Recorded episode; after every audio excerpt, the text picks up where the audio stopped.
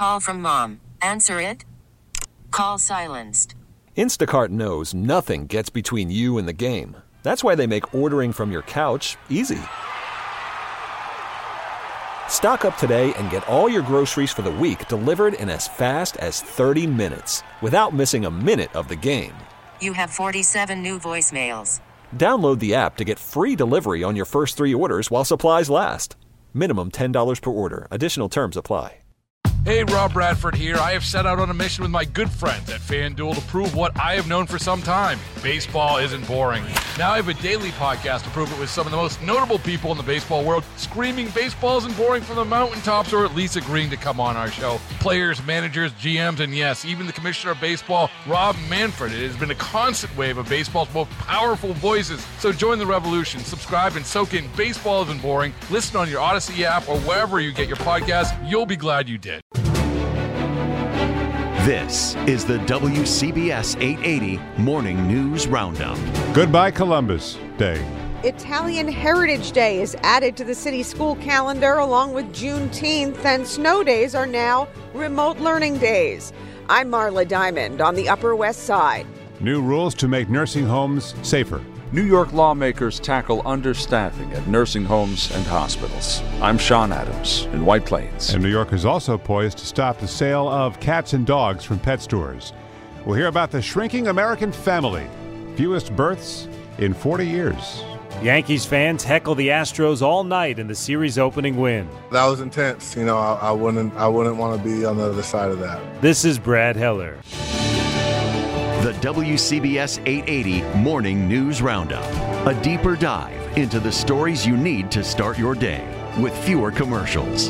Good morning. It is Wednesday, the fifth day of the fifth month. I'm Wayne Cabot, and some more showers today after a foggy, drizzly morning, maybe a storm this afternoon. New York lawmakers vote today on making it illegal to get your cat or dog from a pet store. No longer in New York if they go along with this. No cats, no dogs, no rabbits. Critics say that these stores keep puppy mills in business, breeders with reputations for abuse and often terrible conditions, while so many pets go wanting at shelters. Says the bill's sponsor, Senator Michael Gianaris of Queens, our four legged companions should be treated with respect, not like commodities. New York would join California, Washington, and Maryland in banning dogs and cats from pet stores. We, the American people, are breeding less. Federal figures out this morning show 4% fewer babies born in 2020, part of a continuing U.S. fertility slump. Last year saw the lowest birth rate in 42 years. Total births, the lowest since 1979 when the economy was rock bottom. But even as the economy improved in the last decade, births fell. CBS's Alex Tin says there's something else from the CDC concerning our area. The agency is also out with new research examining birth rates among New York City residents during the early months of COVID 19 last year, finding that more women, many white compared to black and Hispanic, had left the city when delivering their child. On the other end of the life spectrum, nursing homes will get better care under a bill that just passed in Albany. Sean Adams is here to tell us all about that. Sean? COVID exposed a weakness, a vulnerability. The virus killed close to 14,000 New Yorkers in long term care facilities. Nurses claim they were overwhelmed, short staffed, and helpless to save lives. Nurses have long called for staffing minimums in New York State. Lawmakers have finally addressed their concerns with a pair of bills. Nursing homes would uh, now be required to provide a minimum of three and a half hours of direct patient care daily. Hospitals would have to establish committees, half administrators, half nurses, and they would set the staffing ratios. Critics say nursing homes are going to be burdened with unfair costs. Nursing home owners add to that that this is really unrealistic because there's actually a shortage of nurses right now. Wayne? Well, we know this has been a delicate topic for the governor. What's the word on whether Cuomo will go along? No word from the governor whether he'll sign these bills right now uh, about these staffing bills. Uh, he still faces scrutiny himself over the slow disclosure of COVID deaths in nursing homes. However, uh, earlier this year, we can tell you New York did change the rules for nursing homes, capping profit, profits at 5%, as well as requiring 70% of revenue to go toward direct uh, resident care. So it seems uh, the COVID crisis is definitely forcing change here. Sean, thank you. Market futures pointing to a higher open at the opening bell, uh, and some say maybe now New York is reopening too fast. Let's hear about that in our morning money news from Joe Connolly. Yes, Wayne, this is the closest thing to a poll that I've seen on New York basically reopening everything at potentially full capacity two weeks from today. The Times talked to a lot of people on the streets yesterday and says that the sudden decision to reopen leaves New Yorkers dizzy and divided. Some say, What about being around people who haven't been vaccinated? How will you know who you're next to? What about the variants? A bricklayer in the Bronx says, I'd love to do some more things, but this is reckless too soon. A construction worker in Manhattan says the time is no good. But a deli worker in Brooklyn says it's about time. A florist in New Jersey enthuses love is in the air. Charlie Cloud, a high school student from Manhattan, says it doesn't quite feel real. We've lived like this for a long time. Reopening is a little fast, but Charlie says he can't wait to get back to his favorite hangout, Bowlmore Lanes. Kyra Neary, another high school student, says people won't get vaccinated, though. We'll have to close our schools again. And a recent Barnard grad says, This seems a little hasty. She says, I'll continue to behave in the way that feels right. Wayne? Thank you, Joe. New York, you got a Columbus statue, you got a Columbus Circle, a Columbus Avenue, but no longer a Columbus Day holiday, at least not in schools. And Marla Diamond is here this morning about the updated school calendar. Marla. And Wayne, the new school calendar names October 11th Italian Heritage Day slash Indigenous Peoples Day, but only after protests from elected officials, including, it seems, the Italian American mayor. The calendar sent to families was changed to include the Italian heritage reference after elected officials complained Asked whether City Hall had been aware of the DOE's decision to eliminate Columbus Day, a spokesman for the mayor told the New York Post, We do not agree with not including the reference to Italian heritage. Other changes to the school calendar Election Day will not be a holiday, and snow days will be remote learning days where kids will be expected to log in before going out to play. And Marla, tell us about the holiday that just got added.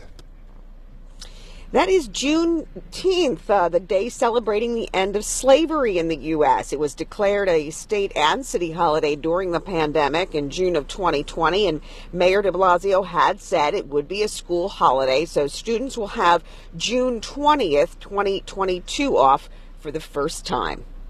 Thank you, Marla. Let's check the weather day ahead now on the Morning News Roundup, the Exergen forecast. Chief Meteorologist Craig Allen, and we're back in the murk. We definitely are. You would not know it if you just take a look at your app. You know, there's nothing showing up on radar. That's why you need us right here. Fog and drizzle this morning. I could tell you from all the observations around here that visibilities are down to a mile, half mile in some cases.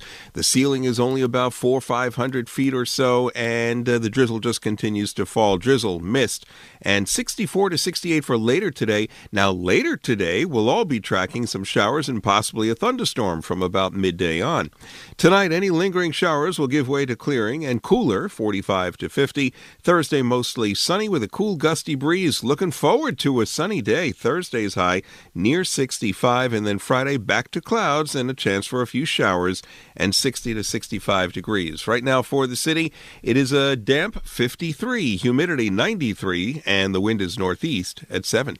It matters where you get your news. Capacity limits will be lifted, but there are skeptics. Many businesses are struggling to figure out how they'll honor the six foot rule. It's 100% capacity in name only. Connecticut is leading the nation in vaccination. 50% of all adults fully vaccinated. WCBS 880, live, local, always on.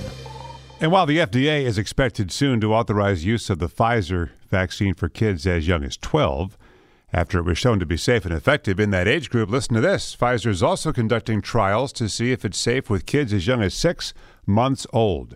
One of those trials is happening now in Connecticut. And from Hartford, WFSB TV's Matthew Campbell reports. Three year old Eloise LaCour is a COVID fighting trailblazer because she's one of the 144 children enrolled in one phase of Pfizer's trial of the vaccine. The three year old got her first dose two weeks ago, and so far, so good. She didn't even have a sore arm. Doctors running the trial are checking in frequently, and the families have 24 hour access to the team. Jenna Boyke is a study investigator. Children make up 20% of the population, and it'll be important to have them vaccinated as well. Stamford Hospital, along with doctors in four other locations, are studying to see if the vaccine is safe and if it works in children. And they say the reason that it's really impossible, important to do this is because children make up 20% of the population. It's important to have them vaccinated as well. And as we're hearing, Pfizer does expect to apply to the FDA in September for emergency authorization to have the vaccine given to kids as young as 10, excuse me, as young as 2. And uh, that would be something that would, again, allow the uh, opportunity for more people to get shots in arms and strive toward herd immunity, which now experts, experts are thinking may not happen in this country. Sounded like a sellout crowd at Yankee Stadium with the Astros back in town. First time since that scandal. Brad Heller's here with sports. Morning, Brad. How'd the teams react?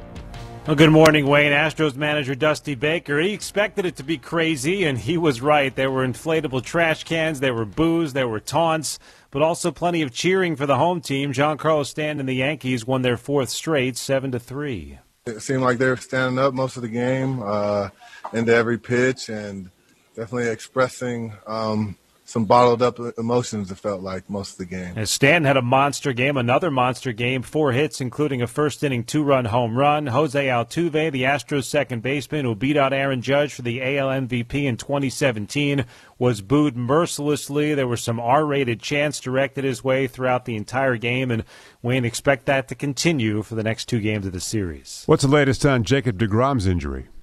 It is right lat inflammation. He's not going to throw for a few days, but no injured list as of yet. That's good news for the Mets. Manager Luis Rojas sounded optimistic that DeGrom could return this weekend. The Mets and Cardinals rained out in St. Louis last night to play a doubleheader today.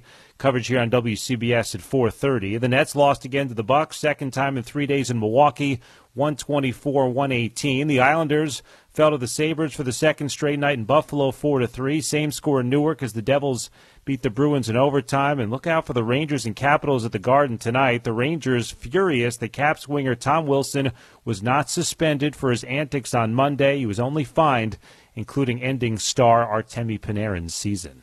Thank you, Brad. Sponsored by Dell, whose tech advisors are focused on you to offer you tailored solutions. Powered by Intel V Pro platform to keep your small business ready. Ready for what? Well, call 877 Ask Dell and find out.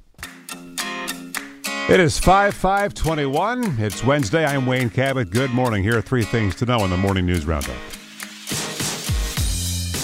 Donald Trump will know his fate today about his future with the world's biggest social media platform. Facebook's oversight board will announce whether it will restore his account. Pulled the day after the pro Trump riot at the Capitol. If the board upholds Facebook's ban, then Trump will remain indefinitely suspended. A second thing, Connecticut's Department of Labor predicts that state, Connecticut, will not only rebound from the pandemic, but will see near record employment by next spring, thanks in part to workers relocating from New York. A third thing, Manhattan's Riverside Park is getting a half billion dollar redo, sprucing up bridges over the Amtrak train tracks from 123rd down to 72nd Streets, along with the 79th Street Rotunda and the boat basin. The WCBS 880 Morning News Roundup. Baseball is in full swing. NBA playoffs are heating up, and your NFL team is gearing up for training camp. Listen to the latest on the teams you love here on the Audacy app. The biggest sports radio stations in the country, providing unrivaled local coverage of their teams, all in one place. Exclusive interviews with players, coaches, and team executives, streaming live and always available on demand. Stay in the know with your favorite teams right here on the Audacy app.